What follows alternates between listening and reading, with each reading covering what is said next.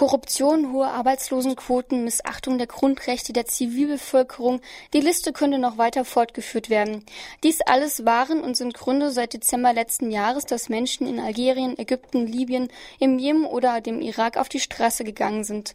Auch in Zentralasien fanden Proteste gegen die korrupte Regierung statt. In Aserbaidschan gingen Menschen im März und April auf die Straße. Überwiegend Jugendliche und junge Erwachsene versammelten sich in der Innenstadt der Hauptstadt Baku. Die Regierung griff hart durch und übte Gewalt gegen die Zivilbevölkerung, politische Oppositionelle und Journalisten aus. An der Demonstration vom 2. April nahmen nach Schätzungen etwa 1300 Menschen teil und im Zuge der nächsten Tage wurden circa 200 Menschen festgenommen und saßen mehrere Tage in Haft. Auch wenn der Großteil wieder frei ist, sitzen einige politische Aktivisten immer noch im Gefängnis.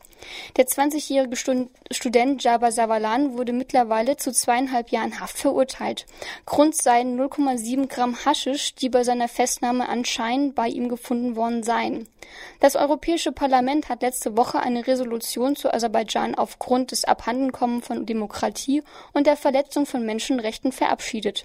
Hier ein Ausschnitt aus der Plenumssitzung mit einem Wortbeitrag der grünen Politikerin Ulrike Lunaschek. Wir haben vor wenigen Tagen im Europaparlament in Brüssel die feierliche Eröffnung von Euronest gefeiert. Aserbaidschan ist Gründungsmitglied dieser Versammlung und hat sich darin verpflichtet, zu Demokratie, zu Menschenrechten, zu Rechtsstaatlichkeit, zu Versammlungsfreiheit, zu Meinungsfreiheit, zu Medienfreiheit. Und auch im Rahmen der Verhandlungen zum Assoziationsabkommen zwischen der EU und Aserbaidschan seit Juli 2010 ist das einer der Grund, des Grundelemente. Und vor diesem Hintergrund ist es tatsächlich erschütternd, wie die aserische Regierung in den letzten zwei Monaten gegen friedlich demonstrierende Menschen vorgegangen ist. Es sind hier junge Leute, die sich über Facebook, über die sozialen Netzwerke organisiert haben, sind, in, sind gefangen genommen worden, sind verurteilt worden bis zu zweieinhalb Jahre Gefängnis, weil sie friedlich demonstriert haben unter dem Titel Drogenmissbrauch. Und ähnliches droht anderen.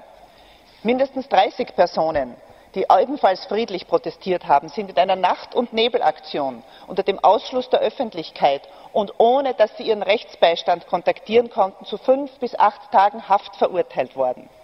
Dies ist unzulässig. Wir fordern auf, hier gemeinsam in einer Resolution von den fünf stärksten Fraktionen, dass alle diese Menschen sofort freigelassen werden, dass die Rechtsstaatlichkeit, Meinungsfreiheit, Medienfreiheit tatsächlich gewährleistet wird.